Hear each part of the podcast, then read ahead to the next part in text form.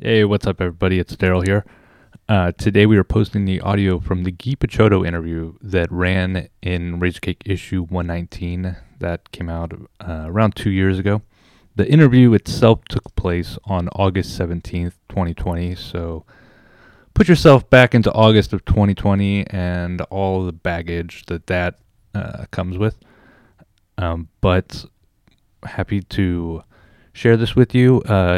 It was brought to life in a way that it didn't exist previously uh, with the audio help of our friend Matt Miller, who can be reached at the contacts uh, in the show notes. He's available for any mixing and mastering uh, needs you might need, as well as other audio stuff. Uh, you know, whatever. Uh, I think it's quite enjoyable. I also want to mention that this is the last weekend for our annual donation drive. So that Tim Kerr t-shirt that he graciously illustrated for us will only be available to those who place a donation in the next couple days. Uh, if you're listening to this after January 1st, 2023, ignore that. So, for those who may not uh, instantly recall who Guy is, uh, Rites of Spring, One Last Wish, Fugazi.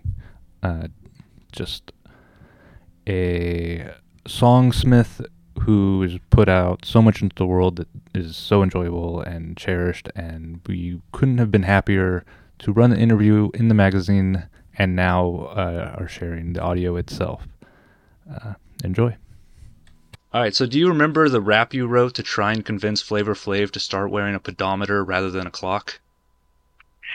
Uh, you know, that's that that's a good one. Um, no, but you know, I remember I actually just had this conversation with my friend Glen Friedman, um, who's a punk rock skateboard photographer. Yeah. Um, who was my link to Public Enemy because he shot the incredible Public Enemy covers for like the first record and uh, Definitely. It Takes a Nation. I mean, some of it's just really just iconic shots or whatever. And he was also a friend of our band and. uh I had this, you know, this is this wasn't a Fitbit. This was like super ancient pedometer technology where you just had this thing that would flap on your leg, and every time it like went up and down on your leg, it counted that as a step or whatever. So, um, and I, I don't remember where I got it, but it was like this super clunky mechanical pedometer, and uh, I sent one up to Glen, and I was like, "Yo, you got to get, uh, you got to get this to Flav, like, you know." It's not just about what time it is; it's how far you gone or whatever. And I had this whole rap about that, you know.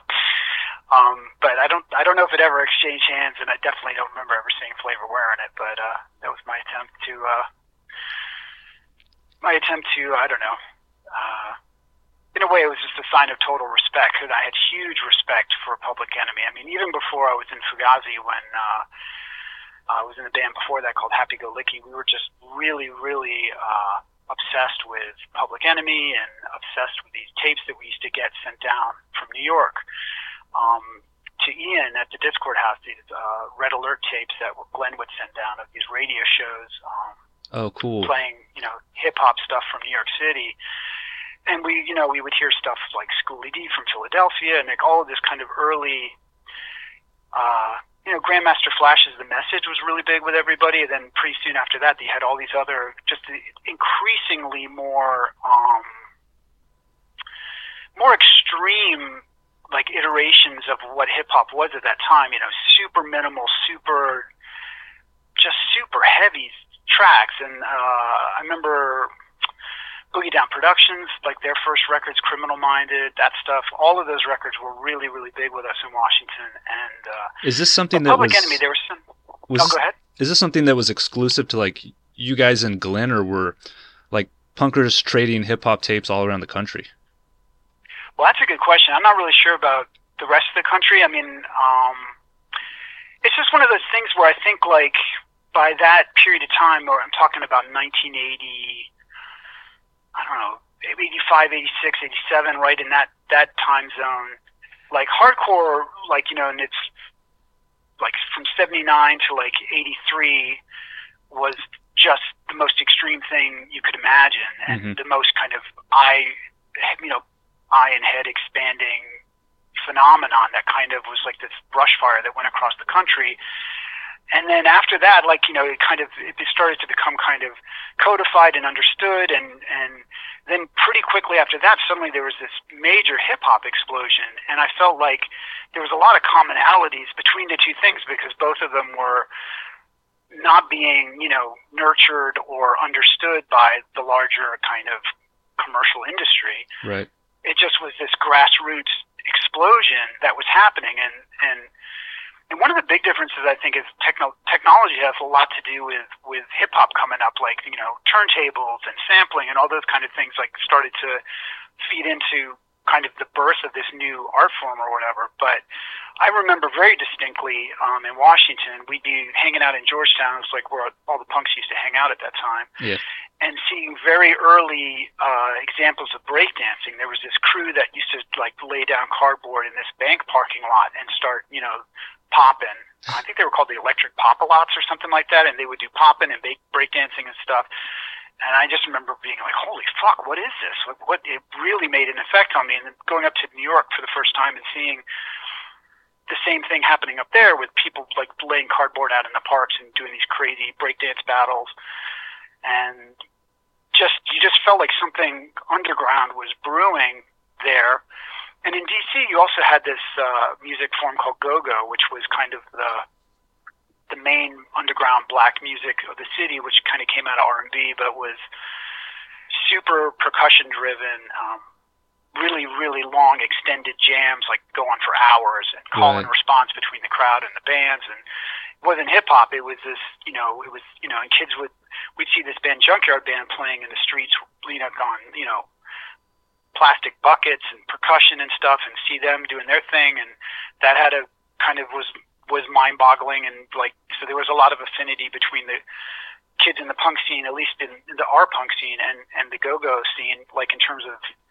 just being impressed by it and trying to find the records and the live tapes that were being sold on the street. So there was just all these kind of underground cultures that were all sort of in the mix. Um and I mean, that's the thing about DC, and I think probably any punk scene is it was never as monolithic as it might have appeared from the outside, where there was all these kind of cross-pollinating influences. I mean, in DC, you had metal bands like The Obsessed, who were very important to a lot of people. You had um, certainly at the go-go scene, uh, Trouble Funk, all those bands. Uh, definitely Junkyard, huge. Rare Essence, big bands for us. Um, and then the hip hop thing. So like Public Enemy, I mean, particularly them. I think the first record, like I was like just like, oh, this is. It just gave you chills. It seems so like so revolutionary and so like unapologetic and intense. And then Rebel Without a Pause. I mean, the yeah, confrontational. And then the Rebel Without a Pause thing came out, and just the sonic quality of it we were just, you know, it just felt like the bar was being raised in terms of the intensity of what music could be, and a lot of other stuff started to seem pretty tame, you know. And yeah. and there's also something really cool about Public Enemy's. The, the it, you know, now it really feels like they were building like you know some version of a Marvel universe where there was just all these characters within the band, and you know you had you know the security of the First World, and you had Flavor, and you had Chuck D, and all this kind of different you know, it seemed like all these different perspectives within one group, different voices, different. There was humor, but also extreme, super serious politics, but also this incredibly, you know, anarchic flavor thing. So all of that was impressive to us, you know. So the um, the pedometer thing is just like a kind of a goofy anecdote, but it really pointed to a larger kind of sense of affinity with them. I mean, not that, you know, we hung with them or anything like that. We definitely didn't, but we were definitely listening, you know, we were definitely imbibing it.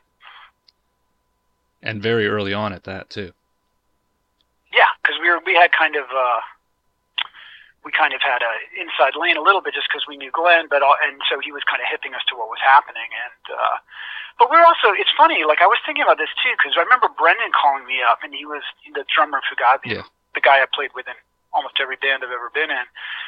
He was like at home watching Run DMC on American Bandstand, and he was like, "Yo, turn on the TV," and he just turned it on, and Run DMC on American Bandstand was like, "What the fuck?" It's really hard for people who only think of Run DMC with like the you know the Aerosmith crossover or whatever. Uh-huh. When they first came out, and their look and the hats and their fucking leather jackets and the and the sneakers, their whole presentation on bandstand. We were like, it was like, fuck, this is so heavy. It really was. That was intense. I remember just being like, what is happening? This is so good.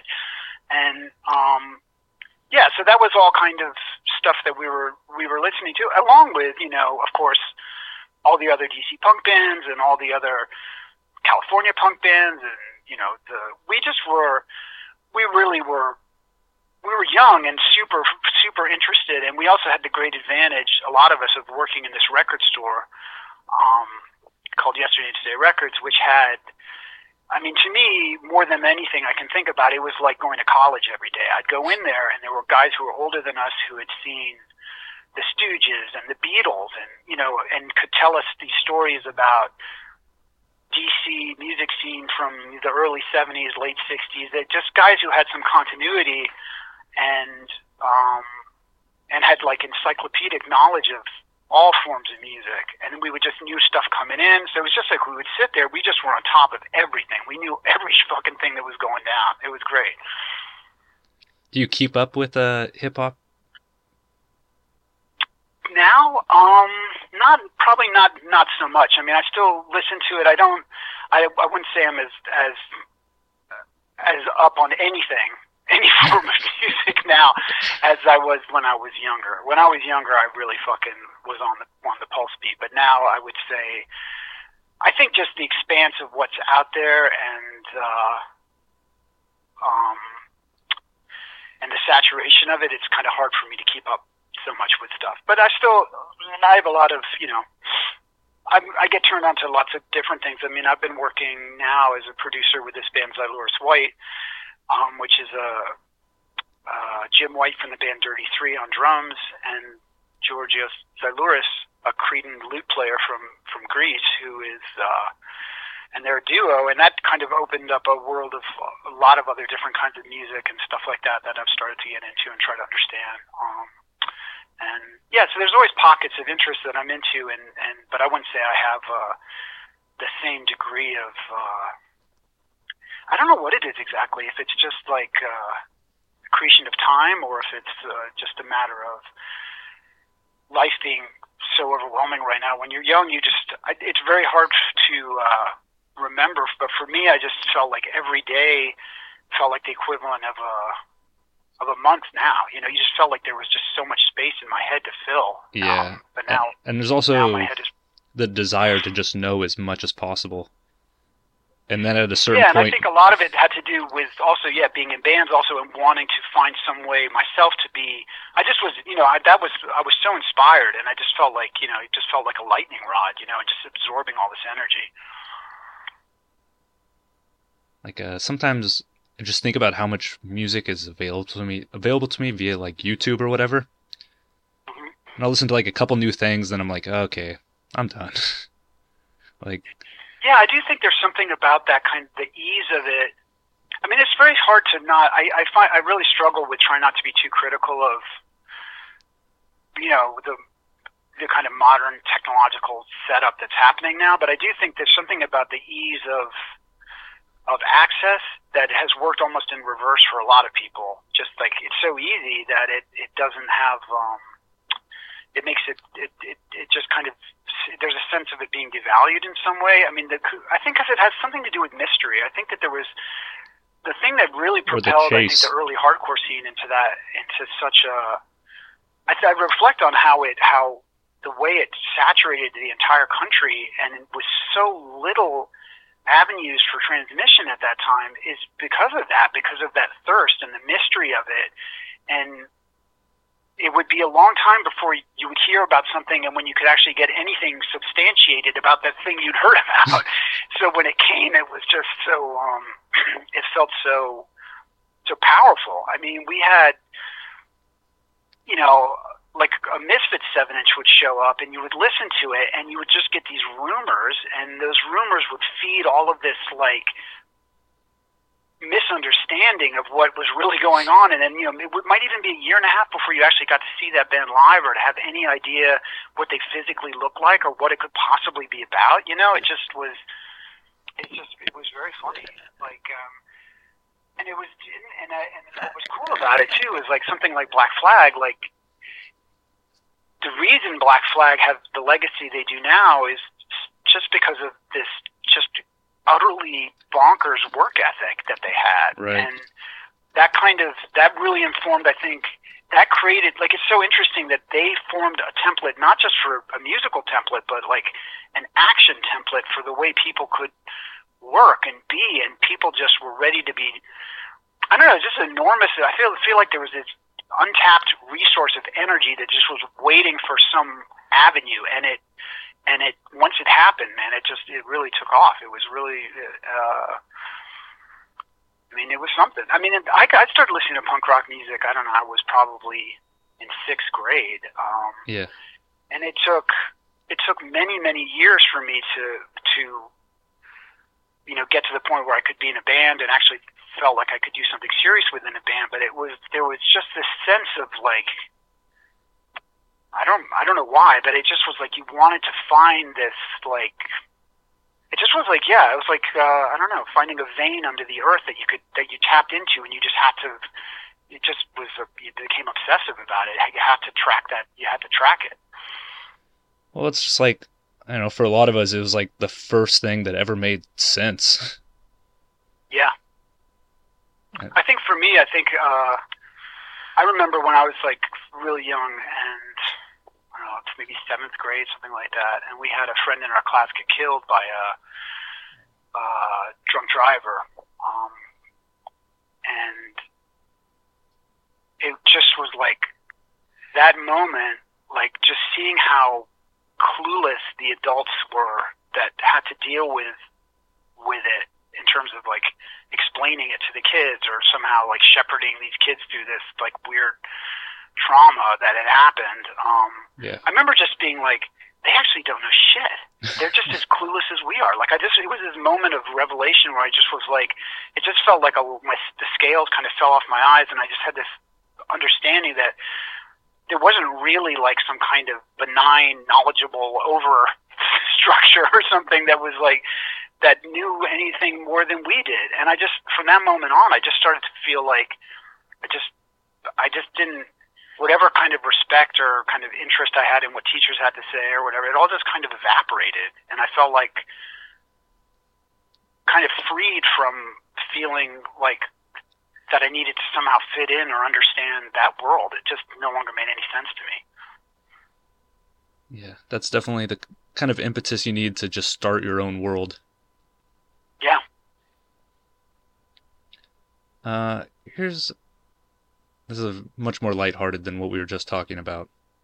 But uh, what beetle are you? Well, I mean, I always, I mean, I, I was asked to do this like self-portrait for this uh, fanzine. Uh huh. Um, they did a, they did an article. Uh, I mean, they did a whole issue like on, on Fugazi, and they asked everyone in Fugazi to do a self-portrait of themselves. What year is this? And I was just actually it wasn't that long ago. I can't remember. It was like five years ago, something Oh, okay. like that. Um, so everyone in the band kind of submitted something, and mine was like a photo collage of like Frankenstein's head melded with George Harrison's head, and um, because in the weird, like when I was really young, I had this like self-identification with George Harrison that had no basis in fact, but I just had this really extreme identification with him. Um, and I mean, my love of the Beatles was like very, very intensive when I was super young. I Right. think it, like I, I don't know, I was like third or fourth grade when I really started to obsess on them, and uh, um, I think I've talked about this before, but just like in a way, they kind of, I was preserved in this like shell of Beatleness until punk rock hit me. Like I just wasn't really interested in anything else besides them until I started hearing punk rock music. So I had, uh, you know, I just really, I just really had a very, very, uh, and I don't, I'm not even sure exactly why. It's like very interesting to me that they were. It was almost like this dead religion that I like, because you know, in the '60s, obviously, they, it was like the religion of the entire world with the Right. Beatles. But by the time I was getting into them, they'd been broken up for a few years, and it was almost like kind of an afterthought. I think for a lot of people, like they were still almost just like, oh yeah, that pop band from the '60s or something. But it was, uh, it was like kind of I tapped into that, and I couldn't. You know, I mean, they were they had a huge impact on me for some reason. Um, That and, question was uh, uh mainly to settle a bet with myself that you were going to say George Harrison. I really well, you win. You win, my friend. yeah. It, that's like one of the one of the common things I've noticed with interviews with you is that you tend to bring up the Beatles. Yeah. And then uh, and then I heard the Brief Weeds stuff, and I was Ah, like, yeah. I was like, all right, this is a vein that runs very deep. I feel like the Brief Weeds is probably the band that is the closest. I mean, I think most people would not think that, but to me, it's like the closest expression of like some something like real in, with me. Really? Like, oh yeah. I mean, it's like it's obviously not. You know, I mean, it was like a band that was we were fooling around or whatever. But there's something, there's something like almost. uh I mean, it's funny and everything, but there's something, there's some kind of, there's something being explored there that I don't know what the fuck it is, but it feels really real to me. I don't know why. It's pure that was pop really, music. uh, pure Well, it's 60s not really pop. That was it was perverse. The band is really perverse. I mean, the thing that was cool about the Brief Weeds is like we had this. Like the idea was that there was only like a few topics for songs, and one was like coasts. The other was like magic, and then there was something like your girlfriend's father was a big topic that we had a bunch of songs about. Wow.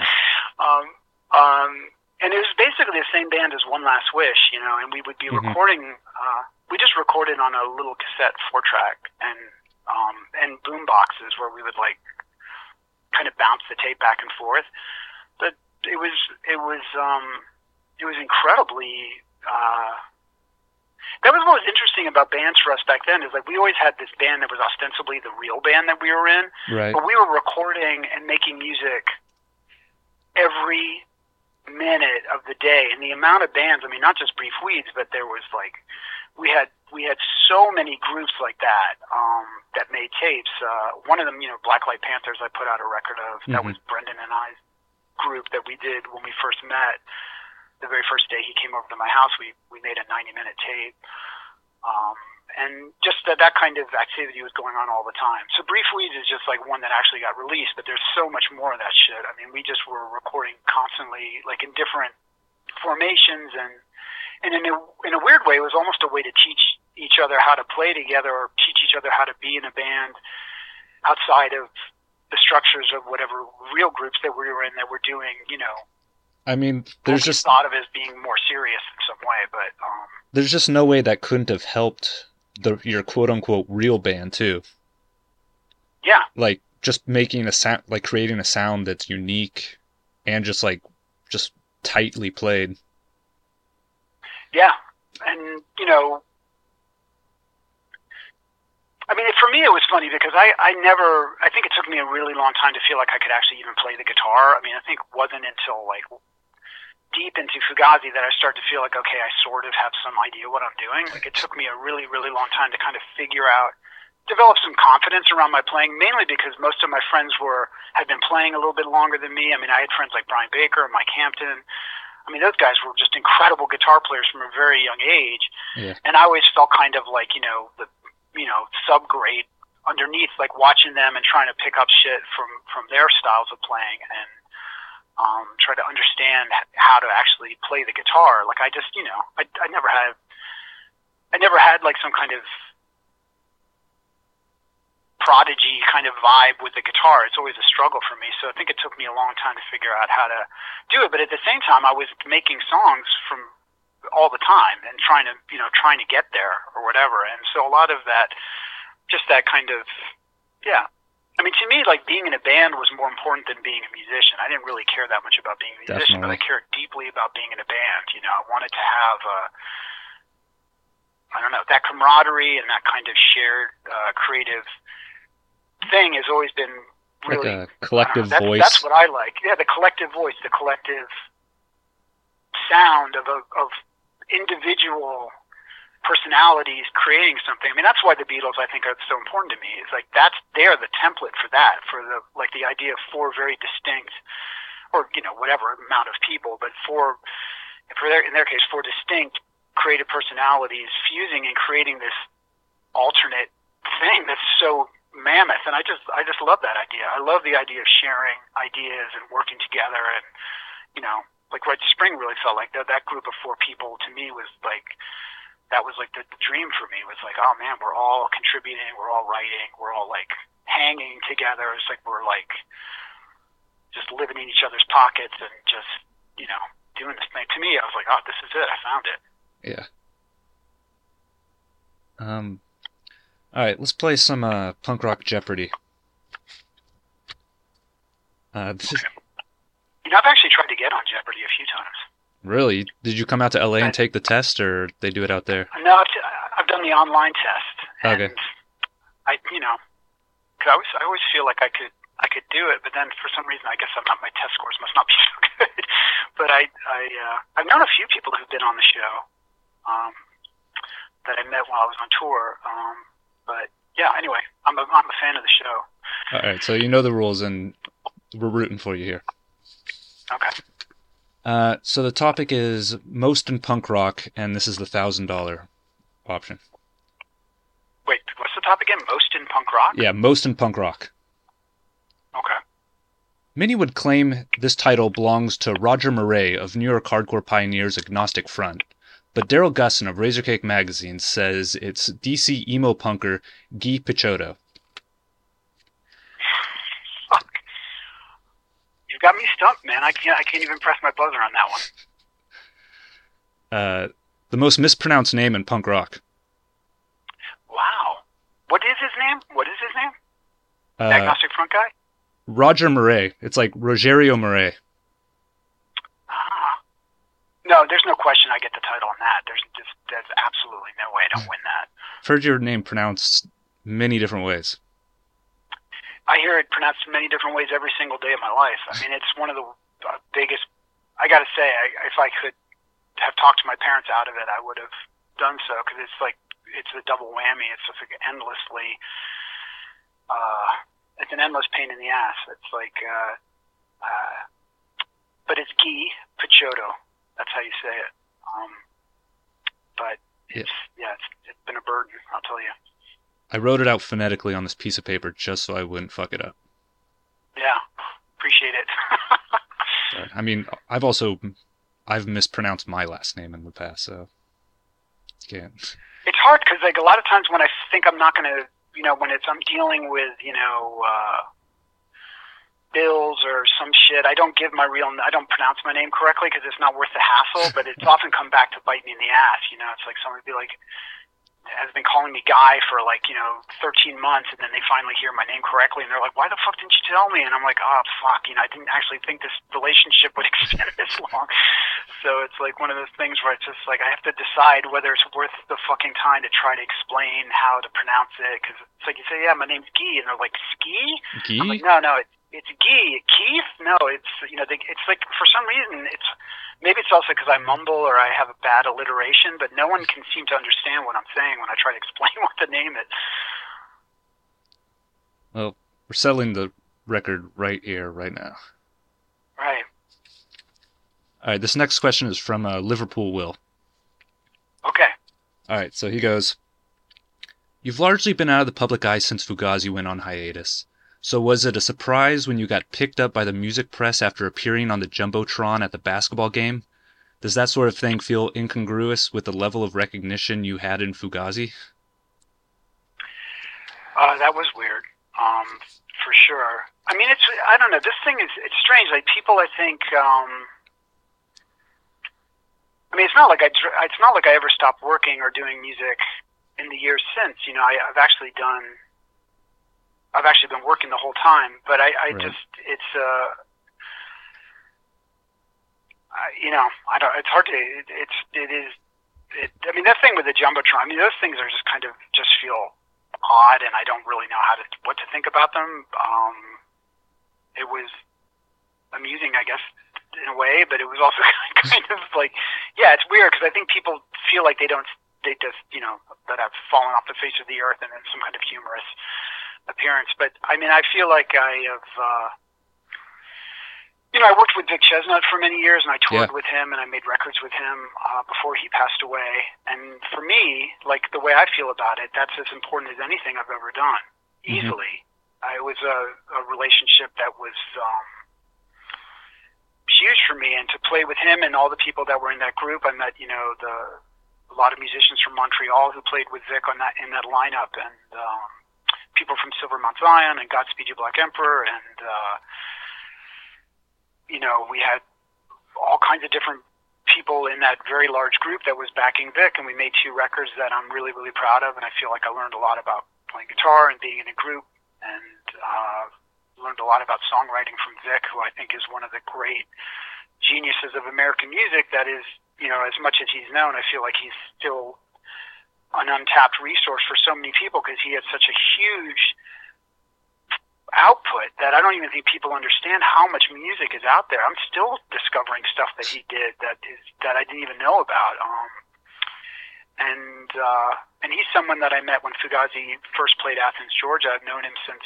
before he put out his first record, and he's always just been a really important person to me.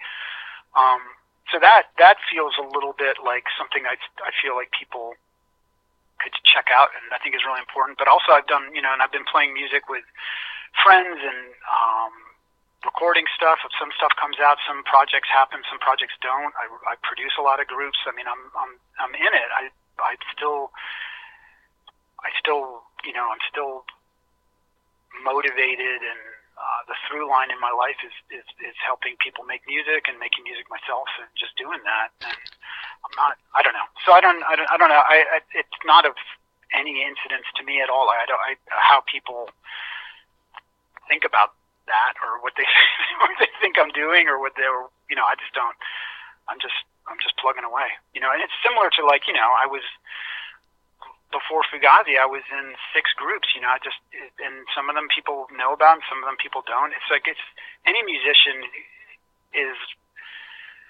is is working and some of the work crosses some kind of threshold of awareness with people and some yeah. of the work doesn't but that doesn't it's I think if you're if music is part of your life, then it, it, it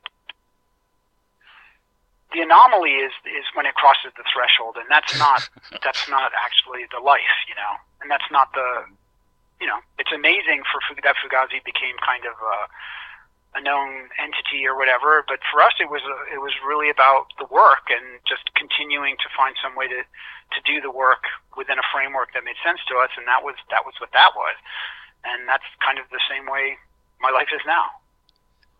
Are we? Is the world ever going to be able to hear uh, the project you did with Barker and Cometbus? I don't know about that project. I don't think that project exists. Okay, I got some. What is that? I don't know. got some bad intel. yeah. The person who told it to me said uh, they only had demos recorded, and I listened. They got played for me when I was on acid, so I can't even tell you anything about them. Aaron Cometbus and who? Barker G.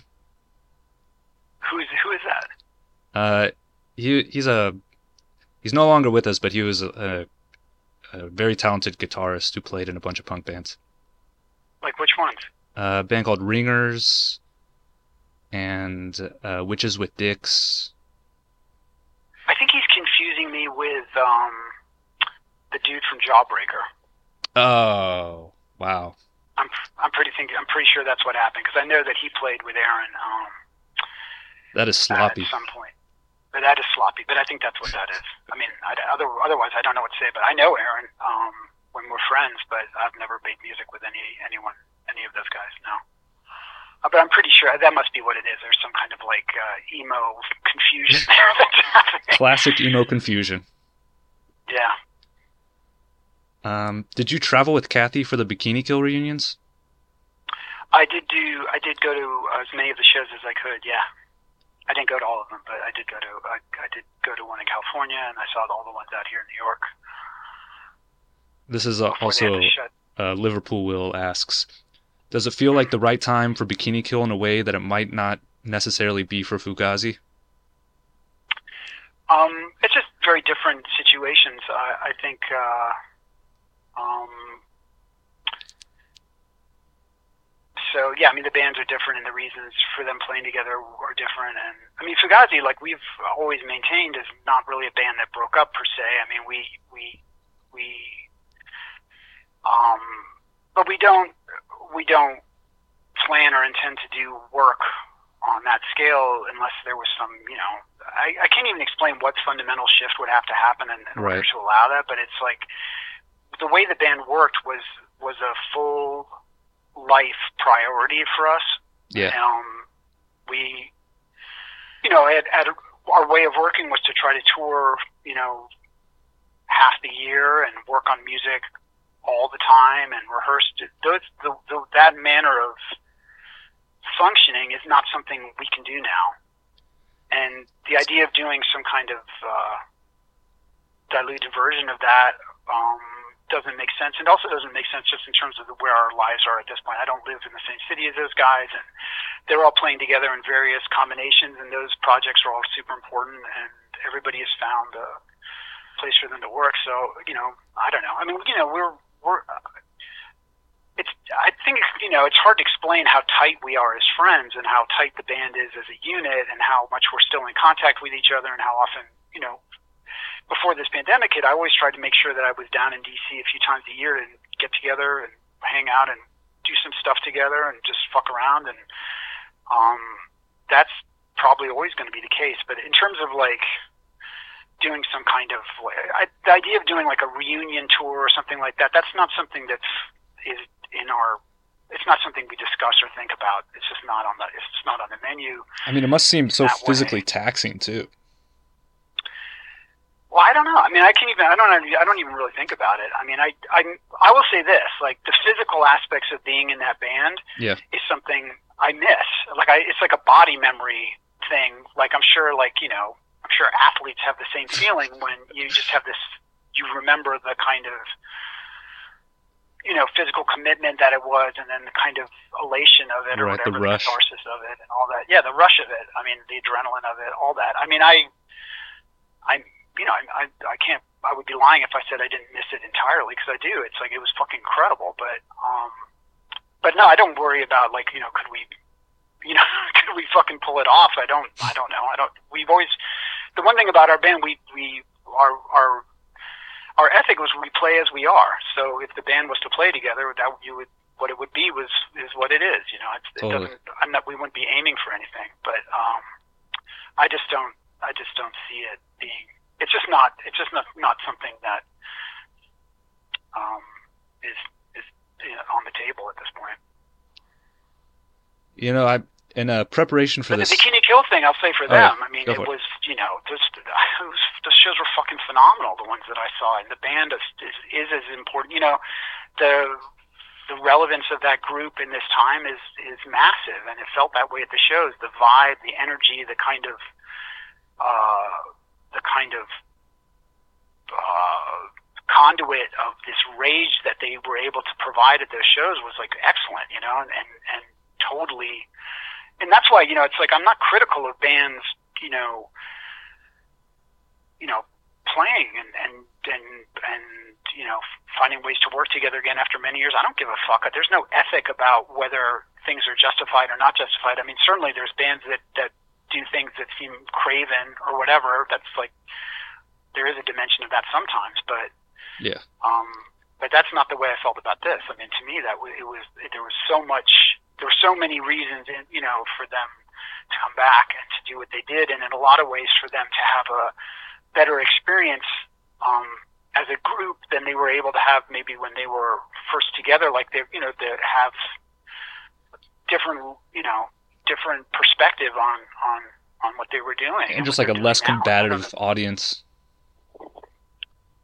Yeah, I don't know. It's funny because I mean the, the the thing about the confrontation it shows back back in the day. It's like I- it's hard for people I think who weren't there who didn't experience what some of the fucking I mean through the 80s and early 90s like the kind of the the the it was just a very different time. I mean, Right. and the, the kind of confrontational energy that would be happening at shows was like really, really intense. I mean, people think now, you know, there's a lot of this um, just terrifying kind of white supremacist shit that's happening across the country right now, but it's not new. Right. And not, and that that those energies were certainly fucking a part of the the punk culture of back in the day too, and just like those, you know, that that kind of shit, those kind of that kind of uh, that kind of shit was happening at those shows back then, and there was a lot the confrontation and the the the kind of situations bands would have to put themselves in to confront shit was it was intense. So yeah, I mean, anyway. Uh, no, I went to one of the Bikini Kill shows in LA, and it was just a amazingly fun time. It just felt really Great. special. Yeah. Yeah. Um, okay, so in preparation for this interview, I watched the documentary Salad Days, and I feel like there was something missing from it. Hmm. Because I was preparing for this interview, and you weren't in it. Oh, I see. I'm not in it. Yeah, yeah, yeah. Um, yeah, I didn't. I didn't do. I, w- they asked me to be in it, and uh, I just at that point, I I think at the time when they were asking me, I was just not. I'm not particularly comfortable doing videos on camera for just my own kind of. I, don't- I just I, I, I, don't do it very often, and I find it makes me extremely uncomfortable. And Hmm. I just uh, at that time, I just didn't feel like I was able to do it sometimes the historicization of things, like I just don't know how to. I, I feel like I don't trust my uh, perspective sometime, and I don't don't. I just I you know I get antsy about getting locked into something, and I just I couldn't I couldn't do it. Um, not that you know I'm I'm glad for all the archiving and the historicization that's happened, and certainly it's. Uh, uh, you know, I'm obviously there's another movie that came out, Punk the Capital, which, if you get a chance to see it, is also it kind of deals with an earlier uh, era in DC music, more the kind of early 1979, the kind of early Bad Brains, um, some of the earlier stuff before before 85 or whatever, kind of more of the 78 to 85 era. Okay. And it's you know it's it's got a got unbelievable, really really unbelievable footage in it, and some stuff of that scene. And for me, it was you know extremely powerful. And Salad Days, I mean, all that stuff is, is was really cool. But I just for whatever personal reason, I just didn't feel like I could do, I could do it. So I don't know. I mean, I I feel. Um, Brendan was in it. I mean, we, I think we were represented. I, I, guess I, I haven't seen it in a while, but um, It's funny because uh, just like rock docs or whatever, especially punk docs, I just felt Mm. several years ago I just got so burnt out on them because I feel like they all kind of followed like a similar format. But I think it's uh because of the pandemic, not being able to go to shows or you know even Yeah. uh, have band practice. I'm just like I find myself watching them when like last year I wouldn't even think about putting it on. I find that I, I, I, I tend to agree with you. I think that there's a certain kind of. I feel like there should be more formal experimentation in those kind of movies that so in order to better mimic the experience, as opposed to like these talking heads type thing where it's just like you know interviewing someone in a well lit room about something that happened a while ago. I feel like there is this kind of almost like there's a cookie cutter template that's out there I'm not. I'm not speaking speaking specifically about any movie in general. I don't want to like. I'm not trying to cast aspersions on any films. I'm just saying that I do think that there's there's ways to explore making films. I mean, I, I've done a lot of work in movie stuff, and I just feel like there's. Uh, uh, I think there's a lot of room to explore different ways to tell these stories and different, you know.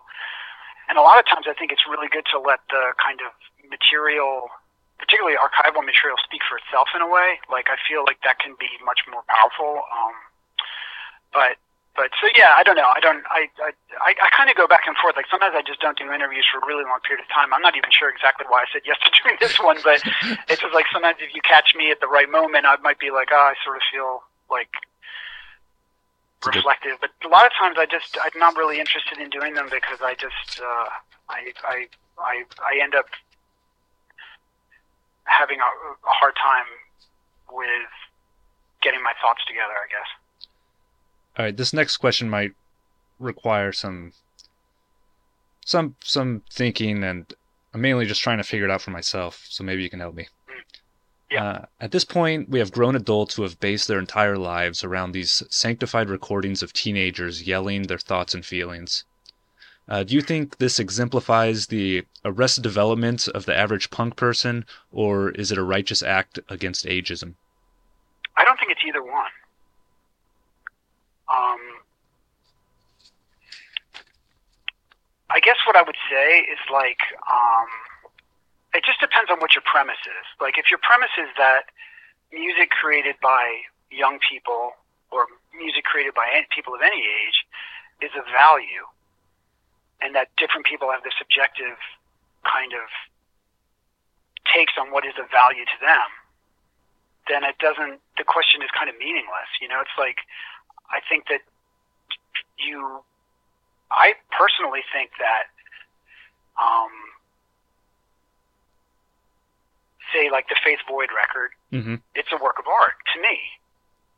But to someone else, it might be just exactly that. Just like, what is this weird Noise. clatter of, of shrieking noise that is being, you know, mythologized beyond all proportion to what it actually is. So I don't, I don't think either one of those takes is, is incorrect necessarily. I just don't happen to agree with the second one, and I agree with the first one. You know, the record has great meaning to me, huge meaning. And, Wait, you agree with and, the but, the righteous act against ageism? but I don't know. But who's what's the ageist perspective? Is the perspective is, uh, is it being ageist against people having affection for for for for art that they value? That doesn't seem ageist to me. But might be, unless it's ageist in the sense that do people think that young people's art has no value? I mean, Yeah, I guess that's- that's ageist. Right. That's But the that, righteous. that, that I certainly don't think, because I think that, I mean, that's I guess my perspective is that some of the music that was created by, I think that's one of the fundamental. If you're going to take like what is fundamentally interesting about hardcore in a way, and there's plenty of things about hardcore that are to be critiqued hugely. And I mean, and I, and I, I, I, you know, there was, there's misogyny, there's like all kinds of stuff, violence, stuff threaded through the entire history of hardcore that needs to be examined and, um, and is, is, is, is justifiably critiqued, I think. Mhm. But at the same time, what's really, I think, positive and amazing about hardcore is I can't think of another kind of art movement of any kind that was spearheaded by people so young. I mean, and, and which gives it a special kind of valence, you know, it just does. Um, to have, you know, I, you know, you can look at it and, and a lot of it is kind of amazing. You read the lyrics and you think like, what is a 15 year old, like, what is this? You look at some of the themes and some of the obsessions. If if you look at it literally, it can seem strange or whatever, but I think there's so much more information that's being transmitted from the energy of it and the psychology of it and the impact of it that doesn't that isn't really reducible to some kind of you know just like I don't know. So for some people, it obviously just it, it's not understandable. It doesn't make any sense. But for some people, it it, it has you know it, you can you can build a world within anything. You know, you can build a world literally within any work of art, and it just depends on how it how it affects you and what you see in it. And that I don't know. That to me is like that's wonderful. I think that's just wonderful. Doesn't mean that we all have to agree on it or agree on what those. And I do think that it's important to kind of you know expand the franchise, expand the vision a little bit, open up the mythology to more voices and things and ideas and sometimes things get elevated that maybe don't deserve their that elevation all that it's all part of the fucking conversation but but so I don't know. I just think that the the premise of the question is like more. I don't know. I think there's a there's something in the middle there that seems more accurate to me. It's a little, yeah, a little blend of the two. Yeah. Um, how do you think 80s hardcore would have been different if people talked about mental health in the same way they do now? Wow. Um, well, what are your thoughts on that before I say something? Well, I mean, I mean, I wasn't there. Yeah. Um, but I mean, I just noticing the the increased vocabulary of people being able to uh, articulate their mental health in the last several years.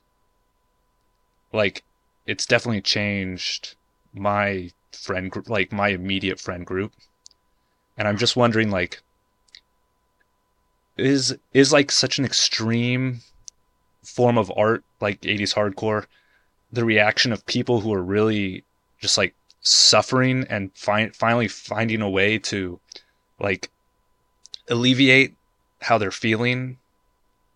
And just like if there was a like a language at that time would it have had an impact on like these records that we all really love? Wow, I really don't know. Um, I mean, I, I think it's safe to say you don't have a whole lot of people coming into the hardcore scene at that time who weren't coming from situations that were pretty painful. I mean, almost across the board. Mm-hmm. I think that most of the people who gravitated toward it were uh, um, not everybody, but everybody. But I would say, you know, the great majority of kids who ended up there, there was there were reasons for them to be there that were probably not like you know we're, we're joining uh, you know uh, a crafts workshop youth, youth group. You know, it was not like it wasn't it wasn't always coming from a positive place. So I think a lot of people were coming out of you know fairly extreme situations for a, lot of people, and, and situations that probably were not uh, particularly rare um, considering how many people were involved. I mean, I do think that there was a lot of, and, and there continues to be, you know, there's a lot of uh, really hard situations. Um, so I don't know. I don't know if there if that would have helped or not. I mean, I, I, I, I, I don't know if having a, a better language or understanding of these things necessarily leads to always to better outcomes. I don't, I don't really know. Um, but I also don't think that the the primary experience of hardcore at that time was one of like you know uh, there was a lot of joy there was a lot of camaraderie there was a lot of like uh, creativity a lot of like um, super positive shit that right. came out of of uh, out of it so uh, in a way I don't know I mean I think that there was a I mean, it's funny. It's like I think a lot about it. It's like you know, pe- there, they, you know, the kids who were growing up at that time were like tea bags within the larger culture. So you're like absorbing the water that is the larger culture, and you're you can't really escape from it. So a lot of the things that were negative, I think, about that music and that scene at that time, a lot of it was just endemic to being an American kid of that moment. You know, it was just like, and a lot of it had to do with. I think hardcore and punk in general was almost like a re-education camp that you were inflicting on yourself to try to get out of that and get to a better plateau, you know, and they, and I think the DC scene in particular did a lot of kind of rigorous self-examination, almost like in a Maoist way, like to try to fucking change, you know, yeah. to find, you know, Self-crit. you have this enormous kind of, these you know, people trying to fucking find something, find a better plateau, and I think that was part of what that, you know, the narrative or the struggle of that scene was. Um, but yeah, the mental health stuff. I you know I don't know how to speak to that really. I don't know. I think it was. Uh, it's a really interesting question, but I, I'm not sure I have an answer for it. All right. I was wondering if. uh All right. So Fugazi had its own template per se, and mm-hmm. you operated in a pretty revolutionary way. And I was wondering if there was ever any awkward interactions with other big punk bands of the time. Like I don't even like. Were you ever in the same room as like a band like Rancid or the Ramones who were just kind of like looking at you baffled by what you were doing? Actually, kind of the opposite, to be honest. Uh, uh, the Ramones, let, I'll start with the Ramones. The Ramones were hugely important to me. Yeah. I saw them for the first time um, before I knew any of the other kind of punks in the scene. I mean, when I was really young, I had kind of a couple of friends from school who were in the same music as I, I was, but I didn't know, I wasn't, I was too young to be connected to a lot of the other people in Washington. So I was going to see Patti Smith and The Clash and the Ramones and the Cramps and seeing bands kind of on my own, you know, or with my couple of my friends, but we just, we weren't, we didn't know anybody. We didn't, there was no way for us to be connected to anything larger. We were really young. I mean, I think I was like 12 and a half, 13 um, you know, I saw the Cramps in the street and talked to them, and these kind of moments. And I met the Ramones when they did, you know, they showed Rock and Roll High School at this theater, and they came down for for it, and they were in the lobby. And I remember just walking up to the Ramones, and I was like, I don't know, I don't think I was, I might have been 13, just turned 13 or something, and I'm like, wow, where do you, you know, where do you get leather jackets? And they're like, trash and vaudeville. I didn't even know what those words meant, trash and vaudeville. I just thought they were saying like it just sounded like gobbledygook to me. I had no idea what the fuck that could possibly mean. I was like, God, they're not, they don't even, you know, I thought it was just, you know, jive talking or something. I didn't know what yeah. they fucking meant. And they signed, you know, my coat or whatever. And I just remember being just mesmerized. And the energy of the Ramones is the energy of hardcore. If you saw Ramones at that time, the pace, of their playing. If you listen to It's Alive, any of that fucking era of the Ramones, like the Tommy drum era, I mean, it's the energy of hardcore. It was like fucking, they were unbelievable. So to me, they don't represent anything but excellence. I don't have any kind of negative critique of the Ramones. I just For think sure. of them as being just unbelievable. So we were, you know, shocked when many, many years later they played at University of Maryland, and like Joey was a knew about our group, and they had this bassist CJ who was a fan of our band or whatever, and they invited us to come to the show, and we hung out with him afterwards, and I just was dumbfounded. You know, I just was like, to me, they just, uh, and it's you know, it's like they they were, I mean, you know. We've lost them all. It's like Yeah. intense casualties, but what they gave us was massive. So I, I had nothing you, you'll never hear me say anything negative about the Ramones, and and I don't I not, didn't feel like Fugazi is in conflict with them in any way. Um, Rancid, I'll say, like we played with Op Ivy. Um, one of you know one one time they were touring across the country in a fucking car, Right. giving giving each other tattoos off the cigarette lighter, and I just was like, these fucking guys are great. You know, Operation Ivy had all its energy, and they were fucking amazing. So I have nothing negative to say about those dudes either. I just feel like they came out of hardcore, same as us, and whatever modality they ended up doing with their thing is, is their thing. You know, I don't I don't feel critical of them, and I don't feel in conflict with them. Um, I, there's you know there's certainly bands over over the years that have had I think misap- misunderstandings or misperceptions about what we stood for, and maybe felt more challenged or judged by what we were doing than I think we ever intended. I don't. We did for the most part. We don't give a fuck what other people do. I could give a fuck Right. has no no bearing on what what we're doing, and that's on the message of the group is find your road and make your road, and and that's that. You know, we're not about we weren't trying to create like a code book for the fucking scene. You know, we were about trying to find a way for ourselves to work and to do the the thing the way we thought it should be done.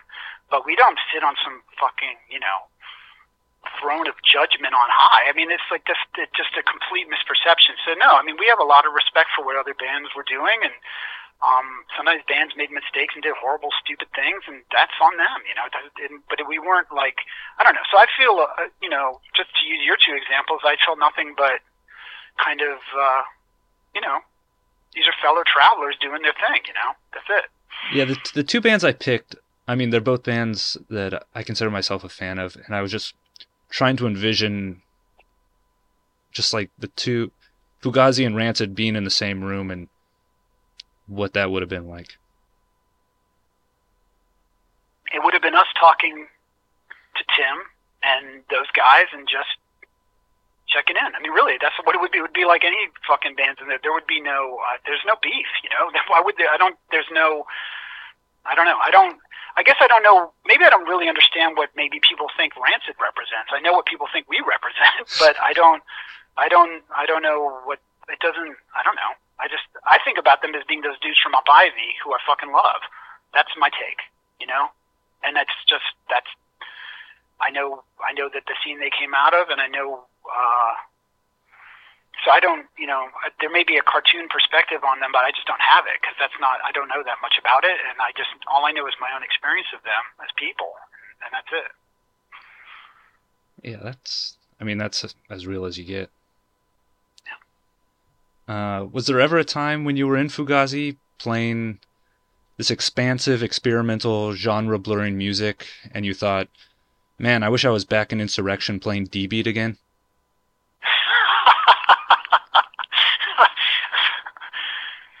so glad you mentioned insurrection. Wow, that's um, uh, it's really funny, you know, because I was.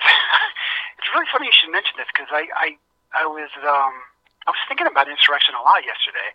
Wow. Um, and it's funny because it, what's funny about Insurrection is the band that preceded Insurrection was Deadline, and that's the band that Brendan, the drummer, Right. came out of. And the singer for Insurrection was the bass player in Deadline. And Deadline, you know, I put out their the demo that they recorded in 1982 that never came out, and it should have been a Dischord uh, seven inch. It really should have, but they didn't have the money at the time to put it out, so it just got neglected. It's an incredible record. It's one of the great lost DC. I mean, it's not lost in the sense that I put it out, but I, you know, it came out on Peterbilt Records, a thousand copies, not that many, but it's. I think, you know, I just thought they were fucking the shit. I thought, and I think the record really holds up. The vocals are incredible. The songs are really, really catchy and good. And um, me and Mike Fellows were doing, you know, backup vocals on it, so I have this kind of feeling of slight participation in it. And we just, you know, we are the DoD guys and Deadline. That was our thing, and that's what kind of gave birth to all the groups that followed that I was in. Um, but Insurrection was like a weird step back. It was like the, the excellence of Deadline was like up here, and then Insurrection was almost like this retrograde move where Terry shifted to singing and Brendan was still drumming, but me and Mike joined. And I think it's mostly on me because I really wasn't didn't know how to play guitar that well, and you know, for about a year, Mike and I had just been basically bum rushing shows. Like we would show up at a party and just grab instruments and start playing, and like Deadline would play, and then we'd jump up on stage and like just do this kind of anarchic single chord noise rave ups until we got kicked off the stage. And we kind of did that in New York, and we did it at a bunch of places where. So it was almost like I didn't have a concept for what even being in a band was. I, for me, it just was like I want to jump up on stage, make some insane noise, and jump around like a lunatic. And I thought that was enough. Like I didn't have a perspective of like I could be in a band that had something to say or actually made made a song. It was really just about like jumping up and making like you know improvisational noise and Yeah. screaming and Just you know, pure not really energy. doing anything. Yeah, and then so Insurrection slowly developed into a band, and we auditioned Nathan from the Teen Idles to be our singer. And if he had done it, maybe that would have changed the vibe of the band a little bit. But we knew he liked Discharge because he had a giant Discharge button on his shirt. So we were like, and we, you know, we loved the Teen Idles, and we thought, oh shit, if we could get Nathan to do it. So we went to his house and his parents' house, and we auditioned for him and played our few songs or whatever. And he said no. and then the band kind of, you know, limped along for a while longer. Then we got Terry, and then he sang, and we played. We actually played quite a few shows, and we recorded a, a record um, that we never finished really for Dischord, and it never came out, and it was never finished. But um, but the band was like kind of a step down in terms of the musicianship wasn't anywhere near as good as Deadlines, and I don't. But it, there was something happening at the end of that group where you just was starting to get more something was better was happening. you know, like we were listening to Rudimentary Peni and we were listening to Discharge and Motorhead and Venom and it was that whole strain of music was like kind of what we were trying to be in or whatever. Yeah. And Rudimentary Peni really helped because Rudimentary Peni put this like twist on everything. I remember we would listen to Crazy Chain on the first Rudimentary Peni 7 inch and just those songs and just feeling like, okay, just a little like and Void too, like just some sure. bands that had this kind of like extra level of Visceral. like, mayhem. Yeah, something so visceral. So it was like I think I was trying to play something more codified when I really should have been trying to play something way more uncodified, you know. And that was kind of maybe where Insurrection could have headed and could have been developed into a better band before. But we, you know, we fell apart before that happened. But, um, but no, and it's, I don't think I've ever looked back and been like, oh. But there was something about that band that was kind of awesome because even though we probably weren't any good, we were like we were no one who you know at the time we were known as a thing because we were just so tight and we would come to shows and we had our own way of dancing and our own way of dressing and our own fucking vibe you know so How would like you how would you a, describe this way of dancing? it had an impact. Yeah, we had a way of dancing. Like we would pull our jackets over our heads and zip them up so that we were like completely covered, and we would do these like moves and shit. And it was, you know, we were, you know, we were fucking like you know high, you know, high energy. We were so young, and it had so much adrenaline, and we had all these rituals and shit that we would do, and things that were just like kind of like our own internal, like any, just like young fucking people. Freaks. You know, you just create, yeah, freak. You just create these like combustible fucking rituals in your little group, and What so are we were all the about that. Like, what are the rules for assemble the pentangle? wow. Um, I don't think I'm allowed to discuss how how that worked. We had two. There was two things: assemble the pentangle and hell on earth, and those they're kind of separate. Uh, where did you hear? Where did you hear about that? Uh, the touch and go interview with Insurrection. Yeah. Wow. Okay. Um, yeah, I can't really d- kind of divulge that, but that was something that used to happen. We we used to do that. Is that one of the rituals you were referring to, though? Yes. Gotcha. Yeah. So yeah, we had we had stuff like that. We used to wear a lot of cologne. what was um, your when we scent? Played. Chaps. Chaps. Yeah. That was our Ralph Lauren chaps, and then we would play. Um, but yeah, but so no, I don't know. I but I do have a lot of affection for that period. I wish we'd been better. You know, I would kind of wish like the band had been excellent. Like it's kind of, um, I feel like Deadline had been kind of a high watermark, and I wish that record had come out. And I feel like we kind of, but it but it was good in a way because it kind of was like an ability to kind of learn. I think for me the hardest part was trying to learn how to contra- con- control the adrenaline and still play and do something that was. Uh, coherent. You know, I don't think I.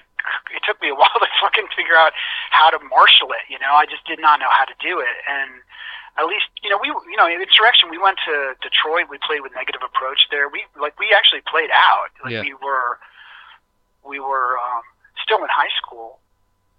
But I remember, I like you know, my parents were asleep, and I kind of opened the door in the dark, and I said, "Hey, I'm taking the car. I'm driving up to Detroit to play a show with my friends." And then I just shut the door, and I took the keys, and we drove up to De- Detroit to play this gig. And we were gone for like three days. My parents, you know, it's, in, in retrospect, it's amazing. My parents didn't just call the police. Like I don't know what the fuck, how, but that's the way it was then. There was a certain level of massive neglect happening that was so beneficial to me. You know, like just to be able to live a life, you know, while I was still living in my parents' house, but just had this completely alternate life happening that was under no scrutiny at all. So that you chopped know? that up to neglect and not like a just like a sense of trust. Oh no, there was no trust. No, absolutely not. Not that. No, I wouldn't call it some kind of benign parenting philosophy. it would not be what it was because that's not what it was.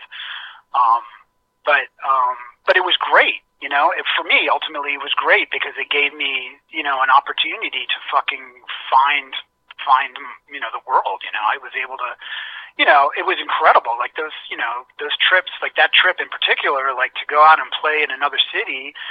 Um, that's the first time I ever did it. And I don't think I was, you know, I may have been 16, 16 and a half. I was fucking super young. And, um, all of that helped feed into the bands that was to come. You know, we were able to like get a foothold. And then after that, you know, band broke up, like, you know, we all splintered off and started doing different things. And then eventually Eddie, Janney started hanging out with us, which was, you know, the Mhm. equivalent of the greatest guitar player in the, uh, as far as I was concerned, in this punk scene there. Like, you know, just, just fucking falling in with us and, and becoming just, you know, a part of our hang and our part of our ritual. And then, then that led to, you know, Rites of Spring, which took a long time to happen. I mean, we were writing and recording year, uh, either easily a year or a year and a half before we actually ended up playing gigs and making a record. But we were like, you know, we were in the process that whole time, like learning together and putting it together, and and, and then it once that happened, and we started playing, and then after that, all the groups that followed just one after the other. I mean, it was psycho. Like I think now, like I must have written, you know, you know, one band would break up, and then you'd form another band and write 30 songs, and that band would break up, and then next within a month or less, you were in another band. That you know, it was crazy. It just like the, before Fugazi, it just was like this fucking onslaught of groups and all these side things, and just so much work. And then the, what's funny is I think right before Fugazi started, I just was like, I think that's it. You know, I, I just thought it was all over. I thought it was completely done, and there was nothing. I sold my amp. I sold. I just left town, and that was it. And, Right. and it's just a miracle that Fugazi happened. it's like I just, my mindset at the time was like that of a fucking 75 year old man. You know, I just was like, well, I'm ready to kick my fucking legs up because this is over. But it wasn't over. You've touched on this a, a little bit, but uh, I'm still kind of curious about uh, further details. Uh, so you you say that you still make music every day. Can you give the people uh, just like a small? An idea of what that is? Yeah. Well, all right. Let's say after Fugazi stopped, I started playing music with Eddie Janney again, hmm and we practiced. We practiced for I don't know. We worked together for like five years or something, and we had uh, some guys from the band Antelope play with us for a while. And we had a four piece going, and we recorded and wrote music. And I have I don't know. I mean, it's a, unbelievable amount of recorded material that we worked on, but we just didn't play out. We didn't, you know, we didn't finalize anything. We just, it was more like, um, uh, but that was a very dedicated practice. I mean, before I moved away from DC, I was doing that, you know, three, two, three rehearsals a week.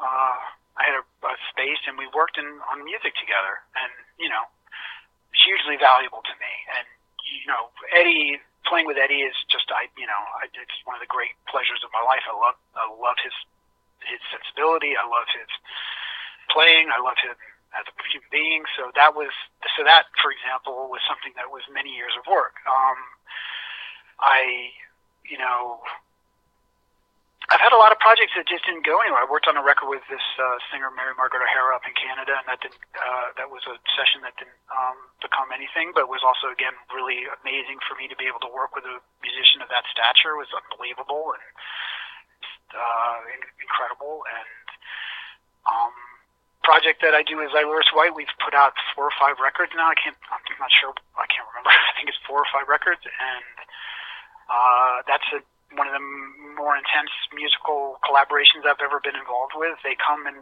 work at my house, and we record tons of material, and then we assemble records, and they've come out, you know, on Drag City and other music. A bunch of they've been on a bunch of different labels, Bella Union, um, and that's a relationship that I've, you know, worked with them in terms of helping arrange, and it's like being a member of the group without actually playing an instrument, but just like we work on the music all together in in, in my open studio, which doesn't have a control room. It's just like an open space, and we're all in there together working on the stuff. And that's uh, something I put a lot of energy into. And I produced the Downtown Boys record. I've been working with this band, the Casual Dots, which is my one of my Weiss groups with Christina Billotte from Slant Six. Um, we've been working on this record for 15 years, and we're trying to Whoa. get it finished this year. Um, so it's a record that I think is incredible, and a band that I think unbelievably great. Uh, so that's project I'm working on with them. Um, yeah, so you know, it's just music, working on music with people, and some stuff is me playing, and then then there's also just the part where I'm just like writing songs and playing them and recording stuff myself. But the thing about it for me is like I've, I'm a person who's been in bands, and like for me, like all the groups that I was in, you know, whatever the groups that I was in when I was younger in DC or whatever, were the product of being part of a community or whatever and um, I still feel like I am part of that community, but I no longer live down there, and the community itself is not. It's not the same. You know, it's not the same world that it was. Right. So, uh, in some ways, it's hard for me. Like I, I'm a contextual person. Like for me to think about being in a group, the context, the whole framework around it, it has to. I don't know what the element is that makes it happen for me, but I've struggled to make that. You know, I thought for sure that I would just be in a band again, and it would just keep rolling the way it always had done. Always when Fugazi stopped, I was like, all right, well then, and that's kind of what I did. I started, you know, playing with Eddie and just doing stuff the way I've always done it, and I do that now. You know, like I've played.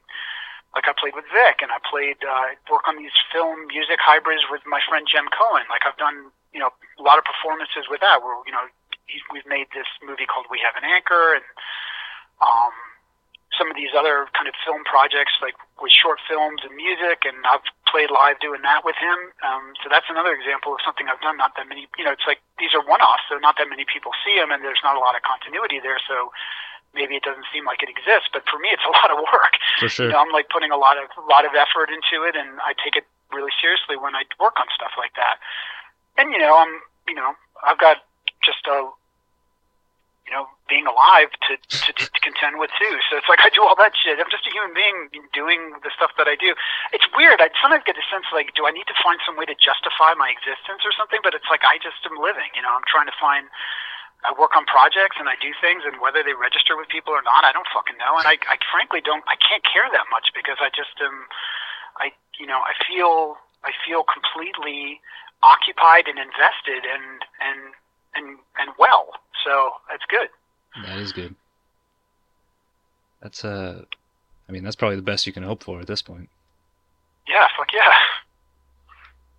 I, I mean, you know, it'd be awesome to fucking, you know, it's like I, I love being in bands, and I hope it happens again. But I'm not, you know, I'm not, I don't, I'm not rushing out to, uh, you know, I, I, I, I, I have a certain standard in my head that of not of perfectionism, but just of like of of of facility for me to be able to work. It's really hard. I think that's a lot of thing people maybe don't understand about Fugazi is like a lot of the stuff we did that might seem perverse or like trying to be doctrinaire stuff was really just in order to make it functioning so that we could actually do work. Like for me, it's not so easy. I need to like feel it's like all the shit has to be right, you know, and a lot of it has to do with the people around me. So it's like you know, it's I'm dependent in terms of work on um on being uh comfortable. Yeah, with people. Yeah. With with it's it's it's not me. You know, I need I I I'm alone. I'm nothing. You know. I'm not. I'm nothing alone. I need. It's like I have to be invigorated and work. There has to be some I love. That's what I like. That's what I care about. Um, on my own, I don't. Who gives a fuck? I don't give a fuck.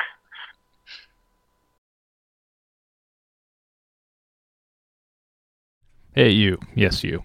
Anyone has the pen- anyone has the potential to be a Razorcake contributor. If you don't see or hear what you'd like covered, Linda's a helping hand. If you're knowledgeable about DIY punk, are open to open to the editing of your work, can meet deadlines and follow instructions, we'll consider your contribution. Drop us a line at razorcake.org slash subscribe. If you've enjoyed this podcast and want to support what we do, please order subscription to Razorcake Magazine at razorcake.org slash subscribe or make a donation during this donation drive, which goes on from mid-November to the uh, end of December. It's uh, happening right now, maybe depending on when you're listening to this. This podcast is supported by the Los Angeles County Board of Supervisors through the Los Angeles County Department of Arts and Culture. Any findings, opinions, or conclusions contained therein are not necessarily those of our grantor.